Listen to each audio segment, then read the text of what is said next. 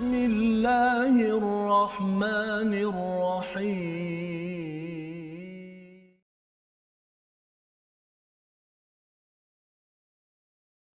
أعوذ بالله من الشيطان الرجيم. بسم الله الرحمن الرحيم.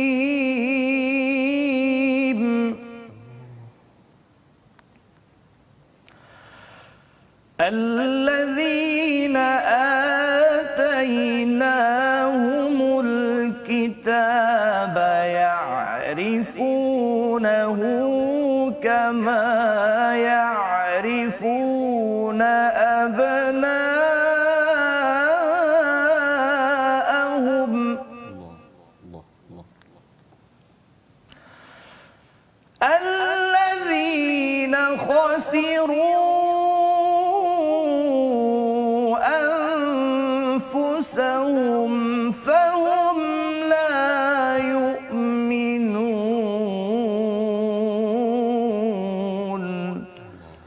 صدق الله العظيم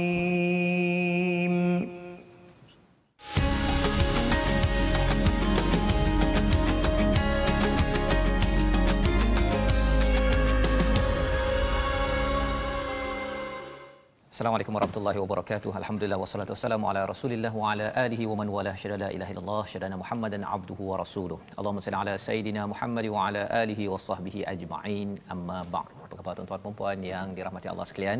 Kita mengucapkan syukur pada Allah Subhanahu taala pada hari cuti bagi sebahagian daripada tuan-tuan dan mungkin hari bertugas bagi kawasan di pantai timur, di utara ataupun di selatan.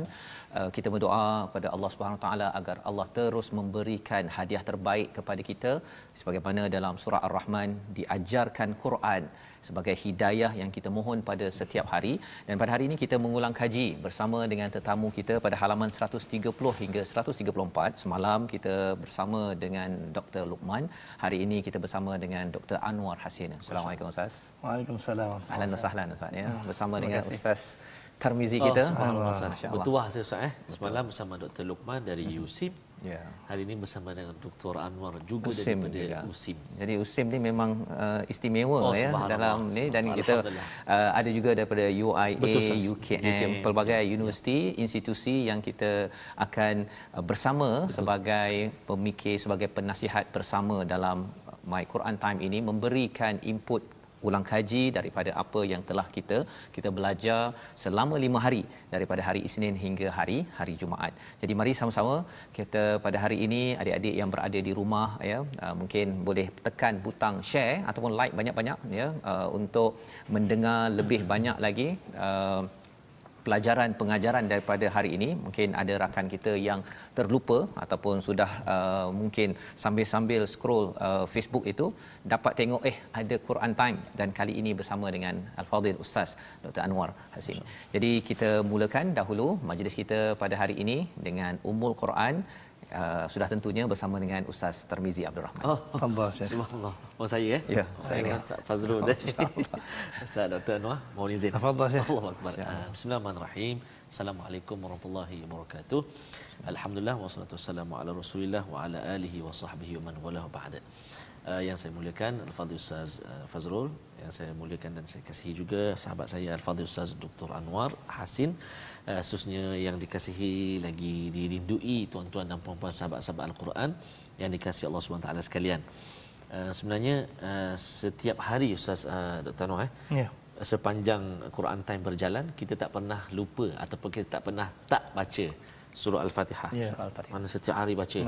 Itulah setiap kali doa kita pengharapan pada Allah Subhanahu Wa Taala agar terus dikurniakan petunjuk dan hidayah daripada Allah Subhanahu Wa Taala dan menariknya Fatih Ustaz Fazrul Ya.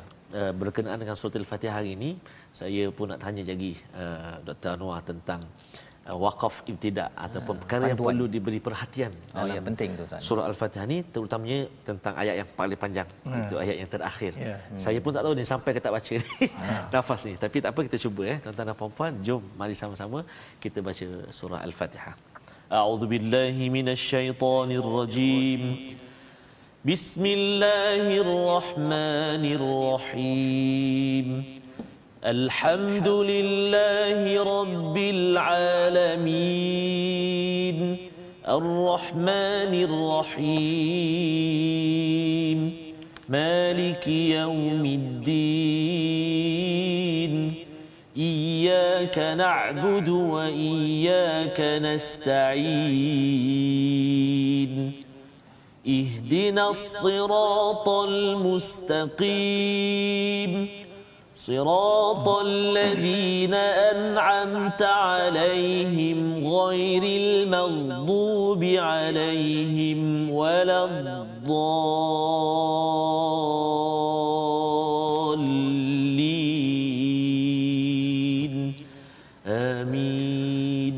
Rabbal alamin. Begitulah bacaan daripada Ummul Quran Al-Fatihah yang kita saban hari mengulangnya sebagai satu kesungguhan daripada kita sendiri dan ini adalah satu tiang yang didirikan ya dalam solat kita uh, untuk apa? Untuk kita selalu berdoa memohon hidayah daripada Allah Subhanahu Wa Taala. Dan di dalam surah Al-An'am ini sendiri Allah menyatakan jika seseorang itu dikendaki oleh Allah untuk dilapangkan dadanya akan dimudahkan akan dilapangkan ataupun diinginkan Allah beri hidayah dilapangkan hatinya untuk Islam. Dan salah satunya apa? Apabila kita dilapangkan untuk memohon kepada Allah hidayah sudah tentu kita akan dibantu oleh Allah Subhanahu Wa Taala. Jadi jangan kita berhenti daripada membaca al-Fatihah setiap hari paling kurang 17 kali. Ha, bukan sekadar 5 kali 5 kali solat tapi 17 kali kita membaca. Di dalamnya itu ada permohonan yang besar kepada Allah Subhanahu Wa Taala. Dan inilah yang kita ingin ulang kaji isi daripada surah Al-An'am pada ayat 130 hingga 134. Jadi kita mulakan dahulu dengan bersama dengan Al-Fadhil Ustaz Dr Anwar Hasin ya, ya. Uh, mungkin di peringkat awal ini kita dalam ulang kaji kita pada ayat yang ke-20 tadi itu ya, Ustaz membacakan ayat yang bermaksud orang-orang yang telah kami berikan kitab kepadanya mereka mengenalnya seperti mereka mengenal anak-anaknya sendiri. Ulang kaji dari segi kefahaman maksudnya ialah uh, di kalangan ahli kitab itu mereka kenal uh, kitab isinya itu uh, ataupun yang diberikan kitab ini dia kenal nabi ini siapa kerana mereka membaca dalam kitab. Dan di sini menggunakan uh, perkataan ataupun bukan sekadar ya'rifu tapi ya'rifu nahu Hmm. Kalau kita belajar bahasa Arab sedikit, di sini ada kaitan dengan uh, jamak maksudnya jamak, ya, yes. ya ramailah ni, ramai. Hmm. Jadi bila cakap tentang ramai, orang ini kata uh, begini, kalau salah orang ini akan tegur, hmm. ya. Mungkin dekat sini kalau kita cakap tentang uh, pendidik yang bela- mengajar al-Quran ustaz ya. Ini ya. mungkin peringkat awal saya hmm. nak nakkan uh, kejelasan daripada ustaz sendiri. Kalau ya. ahli kitab ini dia ramai-ramai tahu, tak ada siapa yang dapat uh, menipu lah hmm. ataupun menyatakan perkara yang tak betul pasal orang lain akan tegur. Yeah. Jadi apakah cadangan ustaz kalau sekarang ni kan banyak uh, program-program betul. online yeah. ya. Uh, yeah. Apa yang terbaik? Adakah uh, setiap orang yang rasa dia boleh mengajar dia terus mengajar hmm. ataupun uh, bagusnya dia berkumpulan agar kalau tersilap tu boleh disama-sama uh, membetulkan pasal anak murid dia bukan tahu sangat pun. Yeah. Silakan ustaz. Terima kasih uh, Sahabat Fazrul dan sahabat saya Fadil Ustaz Tamizi akan uh, atas jemputan uh, buat kesekian kalinya ini alhamdulillah. Jadi berbalik kepada persoalan yang dilontarkan uh, oleh Fadil Ustaz Fazrul tadi berkenaan dengan ahlinya akan mengenal uh, yang mana satu yang betul, betul. itu pokok pangkalnya ya.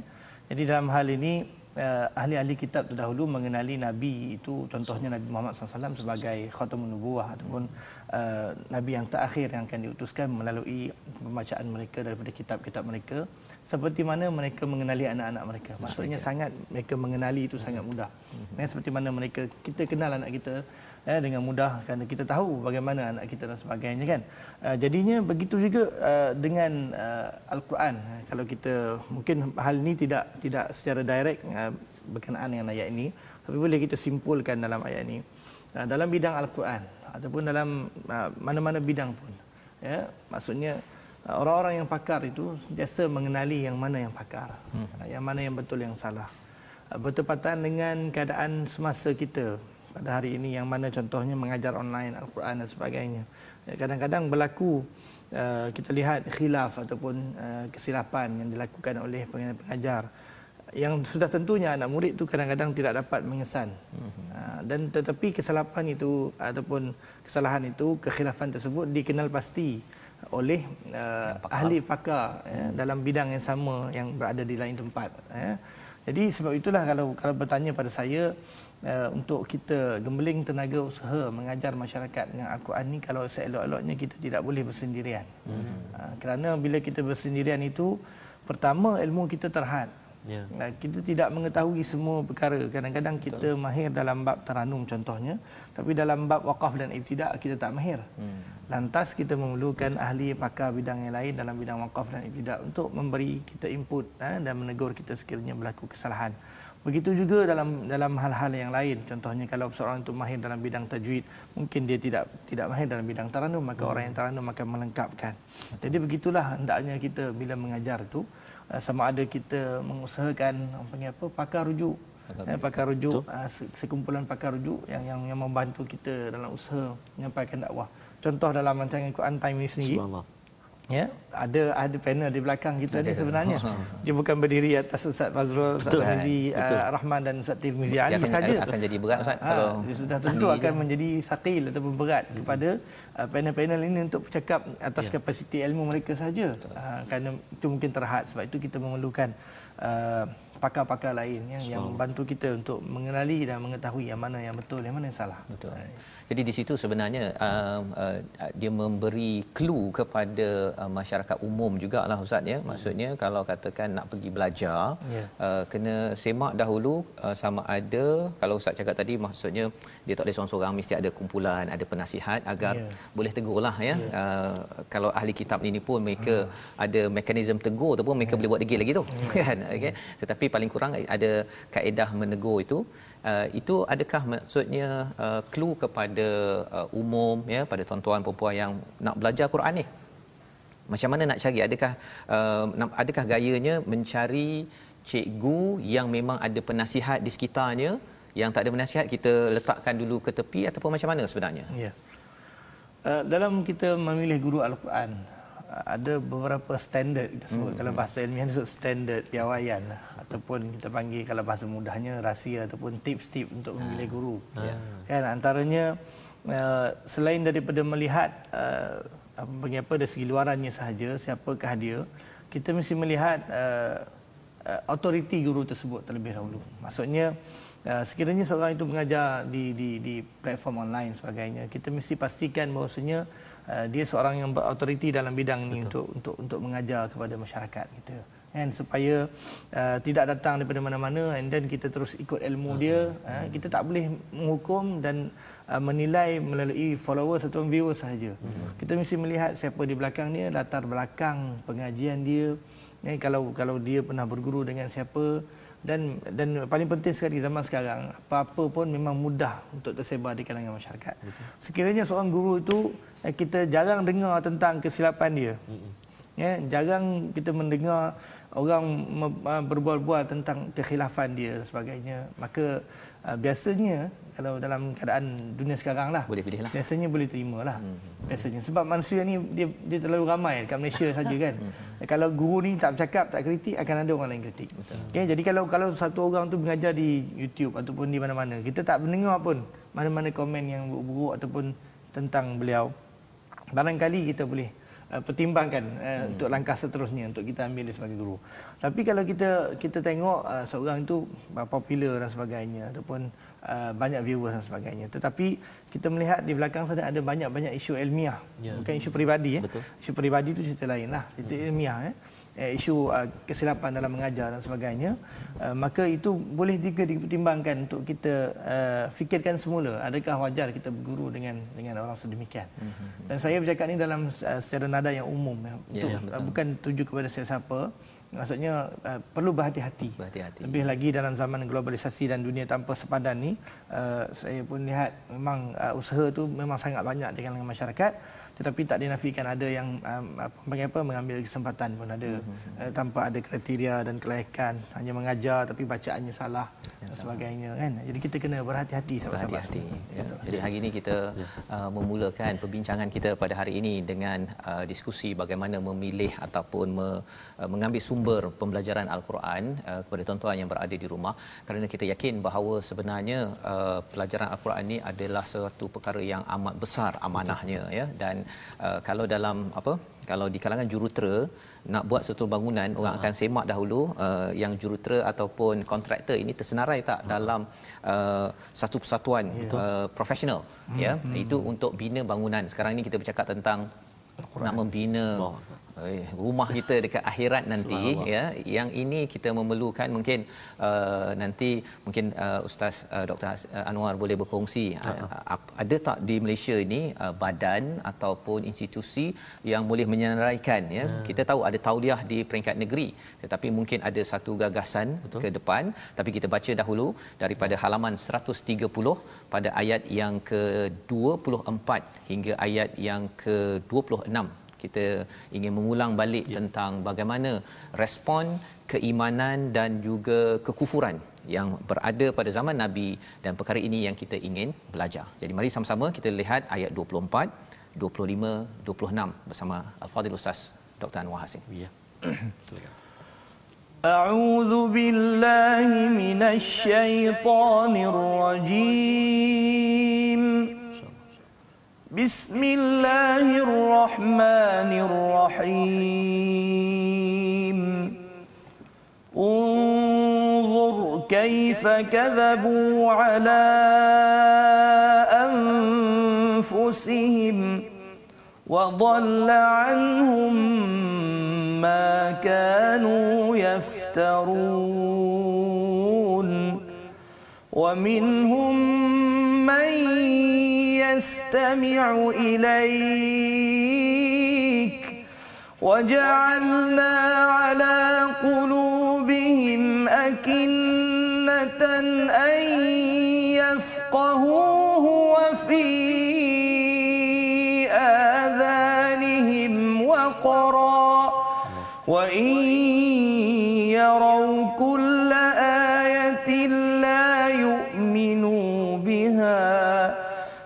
حتى إذا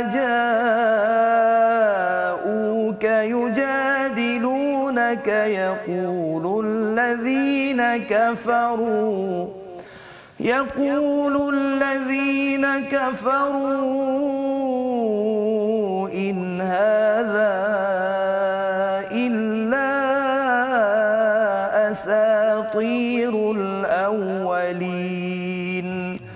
وهم ينهون عنه وينأون عنه وإن يهلكون إلا أنفسهم وما يشعرون.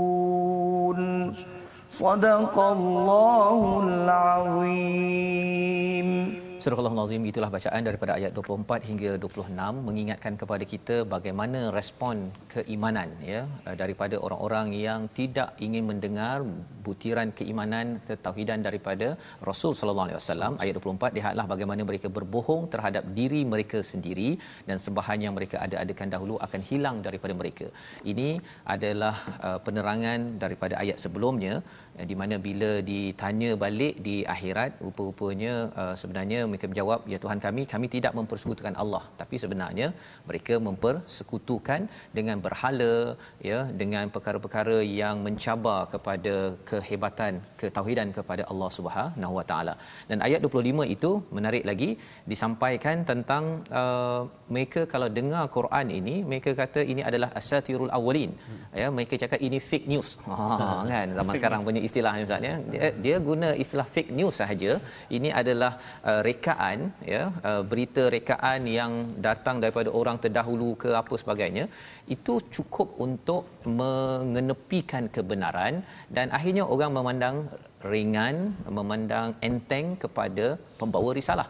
Ha, dan itu cara untuk untuk membunuh karakter Ya. ha, yang dibuat oleh mereka pada zaman dahulu. Dan pada waktu ini kita apa yang betul kita buat ialah kita cuba untuk menghargai segala kebenaran datang ya. Uh, mungkin ada setengah orang ustaz ya. Dia kata kalau ustaz ni bercakap dia berminat. Kalau ustaz ni dia tak berapa minat kan contohnya. Tetapi kita kena ingat uh, jangan sampai kita pilih style ya. gaya sampai isinya itu tidak diberi perhatian. Dan lebih lagi sampai kita kata kalau orang ni cakap menarik Wah, saya percaya. Walaupun tak berapa tepat tapi kalau ustaz ni mungkin penceramah ataupun uh, pembawa khabar itu betul kalau katakan gayanya itu boleh dimajukan kita kena ingat kita perlu objektif dalam melihat kebenaran. Dan pada ayat 26 itu mereka melarang lebih daripada itu melarang mendengar dan mereka sendiri menjauhkan diri daripadanya ya melarang apa? Melarang daripada mendengar kebenaran yang original. Ya kita tidak mahu begini. Ini kalau orang musyrik itu dia tak nak nabi ini dia buat bising-bising ya. Jangan dengar nabi itu ya. Dan uh, walaupun kita orang Islam kita insya-Allah kita tak buat begitu kita harapkan pemimpin jangan sampai buat begini. Tapi dalam masa yang sama ialah kita jangan sampai kata uh, pasal nak cari uh, pengikut maksudnya uh, jadi uh, pergi buat kata orang sana salah salah salah salah yang pentingnya saya betul. Itu lagi kaedah yang diguna pakai oleh orang-orang terdahulu yang Allah bongkar agar kita jangan mengulang perkara itu hmm. kalau orang lain ada tersilap kita boleh baiki ya uh, tetapi jangan kita hanya bawa pada diri kita sahaja dan kemudian kita rasakan kita yang paling baik dalam dalam kehidupan. Hmm. Ini pelajaran daripada halaman 130 yang kita ingin pergi kepada halaman 131 ya. Uh, kali ini kita nak mendengar bersama dengan uh, Ustaz Termizi nak bersama? Ya, saya alhamdulillah uh, sebenarnya saya nak tanya uh, doktor lah. Oh, ya, sila. Uh, tadi Ustaz sebut uh, kita cerita pasal kriteria memilih guru dan sebagainya. Dan kali uh, doktor uh, pelajar ni banyak guru dia. Hmm. Ada guru ni dia ikut kelas ni, dia ikut kelas ni, dia ikut kelas ni. Tapi Ustaz Fazrul bila dia pergi kelas ni dia cakap pula dekat guru ni kata guru saya tak ajar macam ni. Ni salah ni salah. Maksudnya dari segi adab lah. Ya, ya. dari segi adab. Nanti cumanya kita nak bertanya doktor lepas ini kita hmm. nak berehat dulu kita berehat dulu. Ah, ya okay. kita berehat. tuan-tuan uh, hari ini special sikit pasal yes. kita nak memastikan proses pembelajaran. Saya yakin tuan-tuan dengar Quran time ikut Quran time. Ini satu daripada banyak kelas-kelas yang ada. Ya. tapi kita nak tahu adab panduan ya mungkin daripada uh, panduan-panduan daripada ulama muktabar zaman dahulu yang kita ingin ambil. Ya cedok daripada Ustaz Dr. Anwar Hasin pada hari ini. Tapi kita berehat dulu, uh, minum dulu. Kita kembali pada Quran Time, baca faham amal insya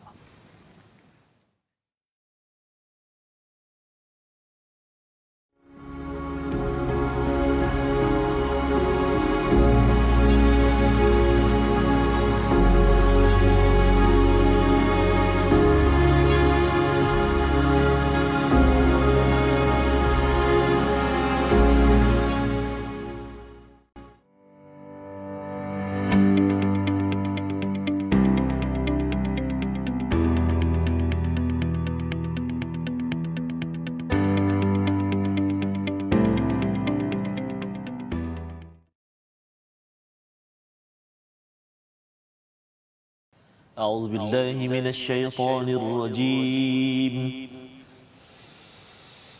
إنما يستجيب الذين يسمعون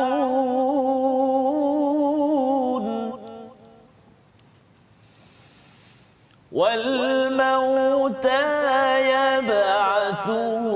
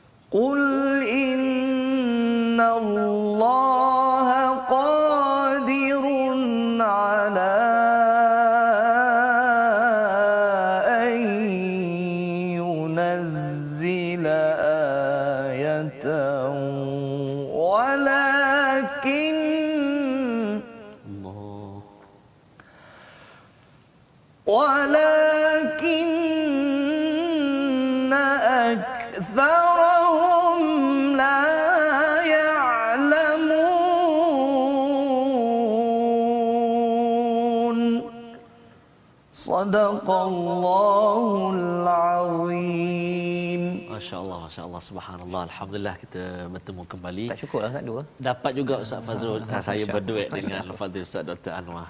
Elok kita bertiga. Ya. Tegur Fazrul Ustaz Ustaz sambung tadi.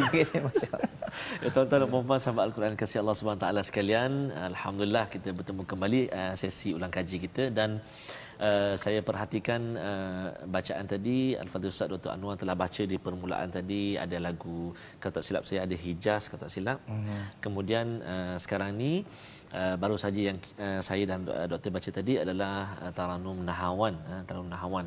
Tapi uh, tuan-tuan dan puan-puan uh, nafas lah ya. Nafas saya memang tak tak tak terlawan lah. Doktor baca Eh. tadi subhanallah panjang nafasnya. Uh, jadi bila uh, cakap pasal nafas ni, maka sebenarnya dalam bacaan al-Quran uh, sangat uh, amat penting sekali sudut uh, wakaf dan juga Ya, ibtidah. ya. Di awal tadi pun saya dah hmm. kita dah utarakan Ya, uh, iaitu tentang ayat yang ketujuh suratil Fatihah.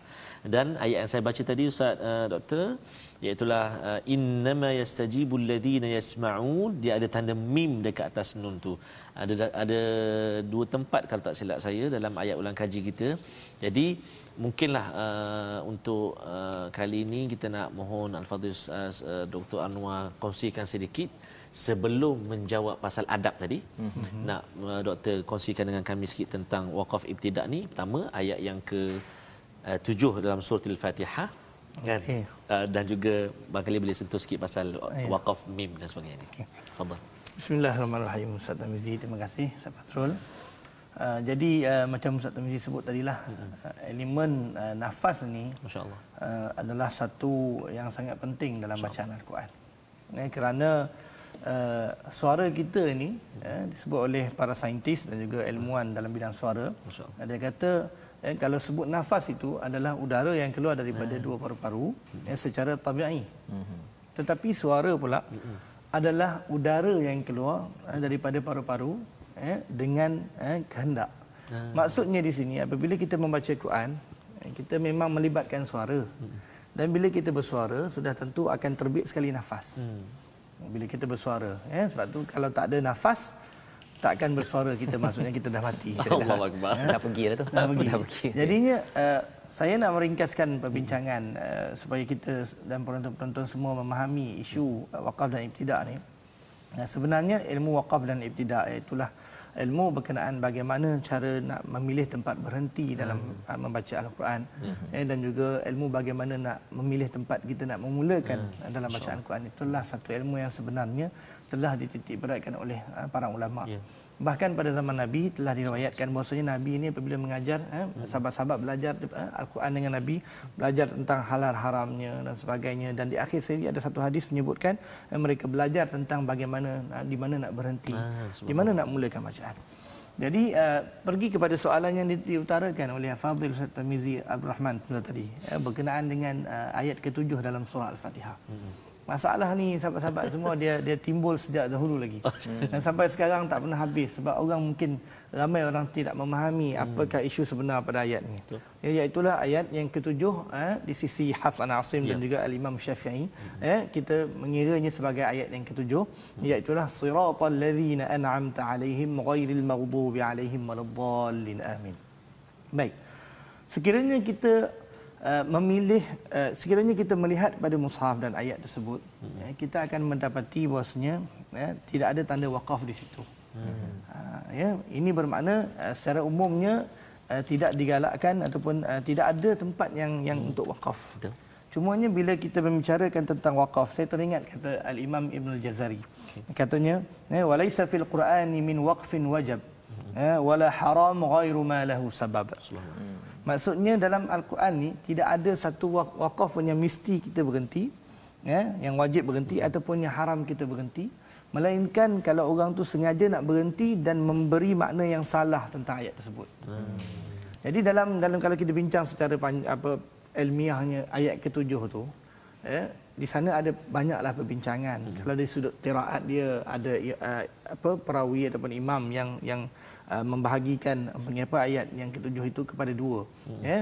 Maksudnya bismillah tidak dikira sebagai satu ayat tetapi hmm. siratal lazi sampai waladhdallin dikira dua ayat dua ayat. Alaihim pertama siratal ladzina an'amta alaihim hmm. uh, satu ayat ghairil maghdubi alaihim eh waladhdallin amin eh, waladhdallin amin tak masalah sorry eh itu ayat ketujuh di sisi hafs asim pula ya dia dikira sebagai satu ayat. Sebab itu dia tidak ada waqaf okey? Atas dasar itu sebilangan ulama mengatakan bahawasanya tidak harus kita berhenti pada alaihim yang pertama. Ah. atas sebab tidak ada waqaf dan dia bukan dua ayat. Ah. ada pandangan begitu ya itu dari sudut uh, tidak harus tu bukanlah ha, tidak harus bila kita buat berdosa maksud dia. Maksudnya uh, uh, tidak tidak harus dari sudut uruf tidak ataupun senai tidak digalakkan tetapi uh, saya nak meringkaskan cerita di sini supaya kita semua tenang hati uh, dan juga uh, pengen lepas ni boleh menghirup nafas udara segar. uh, ialah uh, bagaimana Islam itu sebenarnya mudah dan bukan menyusahkan. Betul. Dalam hal ini kita balik pada uh, kalam Ibn, uh, Imam Al, Ibn Al-Jazari tadi. Uh, kita tidak boleh mengatakan mesti berhenti mana-mana tempat mm-hmm. eh, ataupun kita tidak boleh mengatakan haram berhenti pada alaihim pertama atau yeah. mahalim kedua yeah. melainkan sekiranya kita berhenti dengan niat untuk merosakkan makna tersebut ah. eh. jadi dalam hal ini eh, uh, Al-Ashmuni dalam kitab Manarul Huda mm-hmm. mengatakan alaihim al-awwal eh, alaihim yang pertama itu uh, waqaf hasan. hasan. Walaupun dalam keadaan biasa Ustaz Tamizi, mm-hmm. waqaf hasan ni uh, dia boleh berhenti pada ni di, di, di, di apa di, diharuskan berhenti contohnya mm-hmm. alhamdulillahirabbil alamin. Itu waqaf hasan. Mm-hmm. Eh dan dia dia uh, boleh berhenti pada dia tetapi kalau dia bukan rasul ayah mm-hmm. kita tak boleh terus Wa maghdubi alaihim. Tetapi dalam hal ini Ad-Dani memberi pandangan yang lain. Mm-hmm. Eh mengatakan bahawasanya eh, boleh kita uh, orang panggil apa berhenti pada alaihim pertama dengan niat ghairil maghdubi alaihim itu sebagai istisna uh, mustasna muqatta. Ha, itu panjanglah panjang, ya, maksudnya ya, bukan badal bukan naat ataupun sebagainya. Ya, jadi dalam hal ini uh, untuk orang awam saya sebut yeah. ya yang mana kadang-kadang kita baca ni nafas putus nafas uh, tak cukup nafas dan sebagainya ya maka sekiranya ada darurat di sana maka kita boleh saja berhenti pada berhenti. alim pertama dengan keadaan dengan sebab nafas tadi nafas. ya tidaklah sampai berhenti alim pertama membatalkan solat yeah. ya, ataupun kadang-kadang dia dah terus tiba-tiba tak sengaja putus nafas pada alim uh-huh. kedua pula uh-huh. kan jadi ulang saja balik ha, cumanya kepada orang yang panggil apa nafas dia cukup uh-huh. ha, jadi ha, nafas dia panjang jadi janganlah saja-saja berhenti sebab uh-huh. memang tak ada tanda wakaf kan? Ha, kita siratal ladzina an'amta alaihim ghairil maghdubi alaihim waladdallin ha, sampai situ habiskan. Okey itu secara umum. So jangan risau tuan-tuan. Kalau tak cukup nafas berhenti saja pada alaihim pertama kemudian teruskan. Teruskan eh, kerana ada pandangan ulama yang mengharuskan di situ jadi di situ jelas ustaz ah, ya sebenarnya uh, cara bacaan itu yeah. uh, tak semestinya lah ya terutama kalau yang nafas pendek uh-huh. uh, dah sampai alaihim tu yeah. dia patah balik yeah. dia pendek lagi tak habis-habis Fatihahnya ya kerana apa betul, kerana betul. nak memastikan satu ayat tu satu nafas ya nah, yang yang kita harapkan uh, jangan sampai tujuh ayat tu satu betul. nafas ya betul. itu satu lagi perkara itu yang ada diskusi juga ya ada diskusi ha, juga jadi cuba ustaz komen sikit ustaz uh-huh. tentang yang satu nafas uh, seluruh ni pasal Fatihah ini setiap hari kan. Uh-oh. Jadi polemiknya itu mungkin uh, akan berada di dalam masyarakat. Uh, masyarakat nak kembali pada Quran tetapi cabarannya ialah uh, kita ada ilmu. Betul. Itu yang penting ya. Kita yeah. nak berpandu pada ilmu dan tadi ustaz uh, maklumkan daripada Ibnu Al-Jazari Al ya. Hmm. Uh, satu hmm. ulama yang dimaklumi. Yeah. Jadi yeah. mungkin ustaz komen sikit yang satu, satu nafas, nafas Fatihah. Hmm. Kalau tanya dari sudut ilmiah tidak ada salahnya wasal. Hmm daripada awal basmalah sehingga waladdallin. Ada masalah. Ada masalah ah, sebab apa? Di situ tidak ada orang panggil apa sehingga menimbulkan makna yang salah terhadap hmm. bacaan Fatihah. Dan cumanya satu persoalannya apa tujuan dia? Jadi uh, kita risau yang itu. Kita mungkin kalau kita berlatih kita mungkin boleh sampai. Betul. Uh, tetapi uh, Allah Taala menurunkan Al-Quran ini dengan kemudahan ada rasul ayah ada tempat nabi pun Nabi SAW sendiri yeah membaca Al-Quran setiap ayat tu dia ada dia berhenti ha. kat mana. Kenapa Nabi berhenti? Kenapa Nabi tak baca Fatihah bismillah sampai wala dhalin terus? Itu menandakan bahasanya sebenarnya dia nak memudahkan kita membaca Al-Quran. Yeah. Jadi kalau kita nak baca dengan satu nafas tu uh, kena depend on our uh, apa panggil apa? Intention. Uh, intention. Oh, Oh, niat lah. yeah, Betul. niat. Nak sebut tu tadi tak tak jumpa. Betul. Uh, kalau niat kita nak nunjuk pada orang nafas Oh, kita betul. panjang, Betul. uh, itu Allah Ya. Taala Maha jagalah. menghisap lah. Masya Allah. Masya Allah. Jadi ini nilai yang amat berharga yang kita belajar daripada Al-Fadhil Ustaz uh, Dr. Anwar Hasin. Uh, Ya, Ustaz. Quran ini yang dimudahkan oleh Allah maksudnya bagi pendidik, bagi ibu ayah ya uh, mudahkan Betul. ya jangan disusah-susahkan uh, kalau anak mungkin baca tadi terputus dekat alaihim tadi itu jangan pula kata batal semayang ulang balik kan? Ha, kan? Okey. Kerana khawatir ia menyebabkan orang rasa kat sini pun dah susah Uh-uh. kan? Baik tak? Payah semayang kalau dah batal-batal Baru kan? Fatihah baru. Fatihah belum lagi ayat lain. Jadi ini semangat yang kita ingin uh, bina ataupun ingin sebarkan di dalam masyarakat. Dan sudah tentunya uh, kita baca al-Quran ini uh, seperti mana Ustaz cakap tadi atas niat kita Ustaz ya. Kita nak kita menjawab ataupun mengikut uh, isinya. Ya. Ha bukannya tadi kalau terputus tadi tu sekadar nak merosakkan maksud Betul, nah itu dah lain lah Itu tak maksudnya boleh lah. tak boleh Ustaz ya. Dia pun bahkan boleh membawa pada perbincangan tentang akidah. Allah. Uh, contohnya uh, Mu'tazilah kan. Ya. Macam kita ada sunnah wal jamaah, kita berpandangan bahawasanya Allah Taala yang yang yang mempunyai pilihan. Kita sebagai hamba wa maka maka maka lahumul khiyarah. Kita tidak ada apa panggil apa pilihan. Tetapi Mu'tazilah membacanya tanpa waqaf. Eh wa yakhluqu ma yasha'u wa yakhtaru ma kana lahumul khiyarah. Ah, Ha, jadi jadi uh, dia berbeza maksud dia wasal dengan wakaf tu. Masya-Allah. Ha, sebab tu sebab tu kita kita kalau kita wakaf dan wasal tanpa sengaja tanpa ilmu tu itu cerita lain. Ah, ya. Sebab itu kalau macam Mu'tazilah tadi dia sengaja wasalkan di situ, tidak wakafkan di situ ha, dengan niat untuk apa memberi maksud yang yang menyimpang daripada apa yang sebenarnya maka tak bolehlah di situ. Ya. Itu yang haramnya. Jadi itulah peringatan yang kita belajar tadi daripada ayat 36 yang dibacakan awal tadi innama yastajibul ladzina yasmaun iaitu hanya orang yang mendengar sahaja yang mematuhi seruan Allah Subhanahu Wa Taala. Jadi menarik dekat sini Allah utamakan dahulu yastajib yang menjawab yang nak mengikut seruan uh, berbanding dengan allazina yasmaun. Uh, poinnya apa? Ketika kita mendengar ayat al-Quran tujuan kita adalah untuk ikut Allah ya menjawab ataupun mengikut panduan daripada Allah. Bukan dengar itu sekadar untuk suka-suka ataupun kita tidak berniat untuk mengikut kepada panduan daripada Allah Subhanahu Wa Taala. Dan ini sebesedikit daripada halaman 132 dan kita ingin bergerak ya kepada halaman 133 ya kita nak dengar bacaan daripada al-fadhil ustaz dan juga tuan-tuan yang di rumah boleh ikut sekali. Uh, kalau di dalam surah al-an'am ini banyak perkataan qul qul qul yang diulangkan kerana ini bercakap tentang satu kita kena sampaikan kepada orang ramai. Bagi nabi menyampaikan pada orang-orang musyrik tapi dalam masa yang sama ia juga untuk meneguhkan akidah ataupun keimanan kita mesej yang ada pada ayat tersebut. Jadi mari kita baca daripada ayat yang ke-47 sehingga ayat yang ke-49 ada isi yang penting untuk kita tidak mahu jadi orang yang zalim. Ini intisarinya. Jom kita baca ayat 47 hingga ayat 49. ya. Silakan. أعوذ بالله من الشيطان الرجيم قل أرأيتكم إن أتاكم عذاب الله بغتة أو جهرة هل يهلك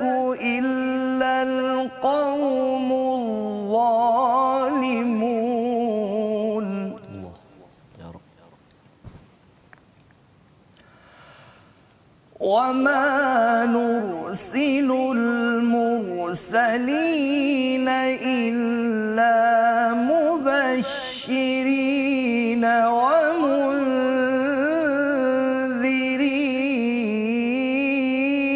ومنذرين Allah. Allah. Allah Ta'ala. فمن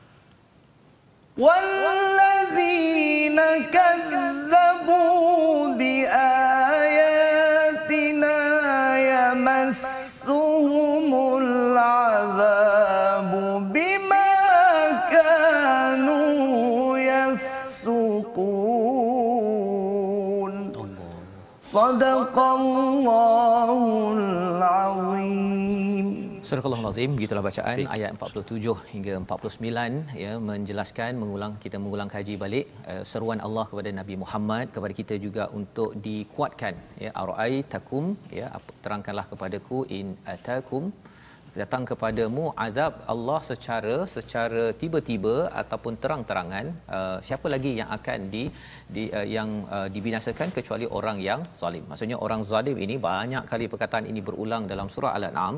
Maksudnya apa tuan-tuan? Yang kita dah belajar sebelum ini zalim ini merujuk kepada satu perkara yang mensyirikkan kepada Allah Subhanahu taala. Ya ha, itu adalah kezaliman yang paling besar yang kita belajar semalam iaitu bila cakap tentang zalim ini uh, sahabat pun uh, takut kalau katakan uh, amalan dia bercampur dengan zalim. Pasal zulm itu ada kaitan dengan dosa secara ringkasnya.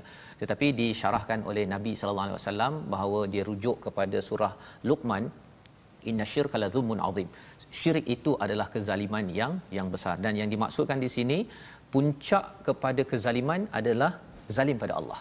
Ya di mana menyatakan bahawa adakah Allah ni yang berkuasa adakah Allah akan membangkitkan saya di hari akhirat itu kezaliman. Tidak meletakkan Allah pada tempatnya. Ya itu istilah yang kita lihat awal surah al-an'am. Orang-orang kufur kafir itu ya'dilun. Dia menyamakan Allah dengan makhluk ya ha, kalau kita dengan makhluk makhluk dengan makhluk adil itu bagus. Tapi adil dengan Allah ini maksudnya letakkan Allah sama dengan makhluk itu adalah satu kezaliman yang amat ditentang dan mesejnya amat keras dalam surah al-an'am. Dan kita masih lagi ingat surah al-an'am ini turun sekaligus. Sekaligus ya. pada nabi hujung ataupun di tahun 12 hijrah ataupun 12 kenabian. Maksudnya apa? Maksudnya uh, di kala ustaznya hmm. orang tengah uh, nak hentam nabi hmm. Allah masih uh, Allah berikan panduan ini untuk menguatkan akidah perjuangan. Jadi hmm. di sini kalau katakan seseorang itu uh, dalam ayat yang ke-48 uh, faman amana wa aslaha jika siapa beriman siapa yang baiki amalnya beramal soleh maka dia tidak akan ada rasa takut dan juga rasa sedih. Jadi ini adalah respon kepada kepada uh, risalah nabi. Tapi siapa yang tidak beriman yang degil malah buat bukan islah tetapi membuat fasad maka Allah menyatakan siapa yang mendustakannya pada ayat 49 mereka itu mendapat azab yang besar ya. Yamassahumul adab bima kanu yafsukun. Derhaka kepada apa yang Allah ataupun risalah bawakan. Jadi inilah mesej penting. Berkali-kali kita bercakap ataupun didedahkan tentang tauhid uh, apa kesan pada kita? Tauhid ini adalah satu perjuangan. Ya di antara makiyah dengan madaniyah madaniyah kita belajar daripada surah al-baqarah sampai surah uh, al-maidah memang rasa berat hmm. ya. Uh, berat uh, untuk mela- uh, banyak peraturan. Tapi rupa-rupanya antara uh, makiyah dengan madaniyah ini makiyah ini perjuangannya lagi berat ustaz ya.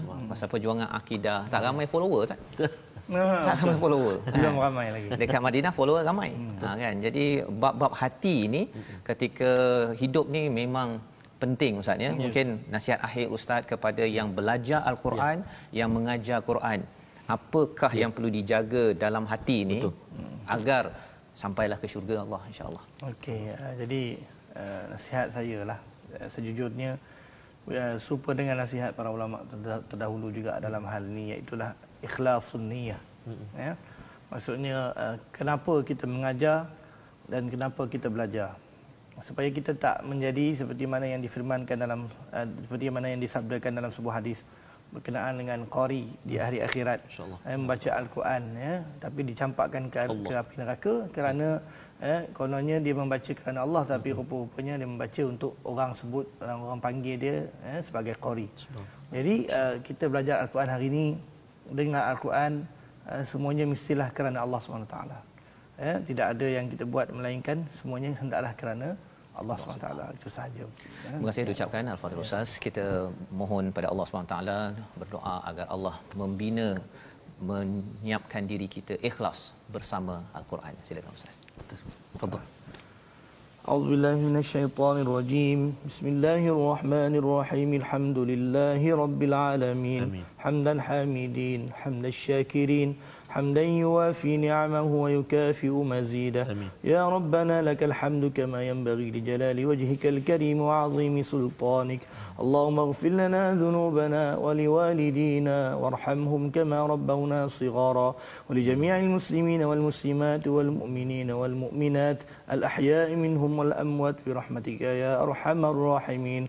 اللهم ارزقنا متابعة النبي صلى الله عليه وسلم أولا وآخرا وظاهرا وباطنا وقولا وفعلا وعملا صالحا متقبلا.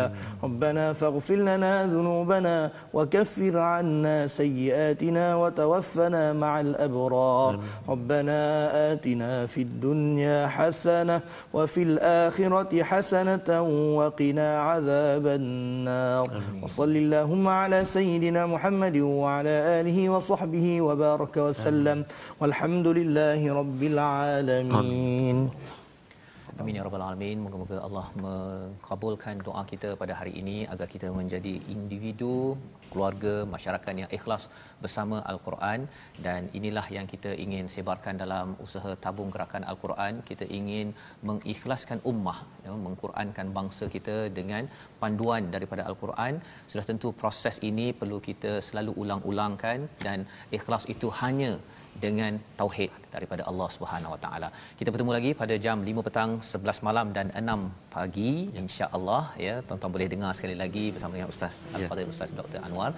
Majlis ataupun program ini dibawakan oleh Mofas untuk terus kita ikhlas bersama Al-Quran, My Quran Time, baca faham amal Terima kasih banyak. Thank you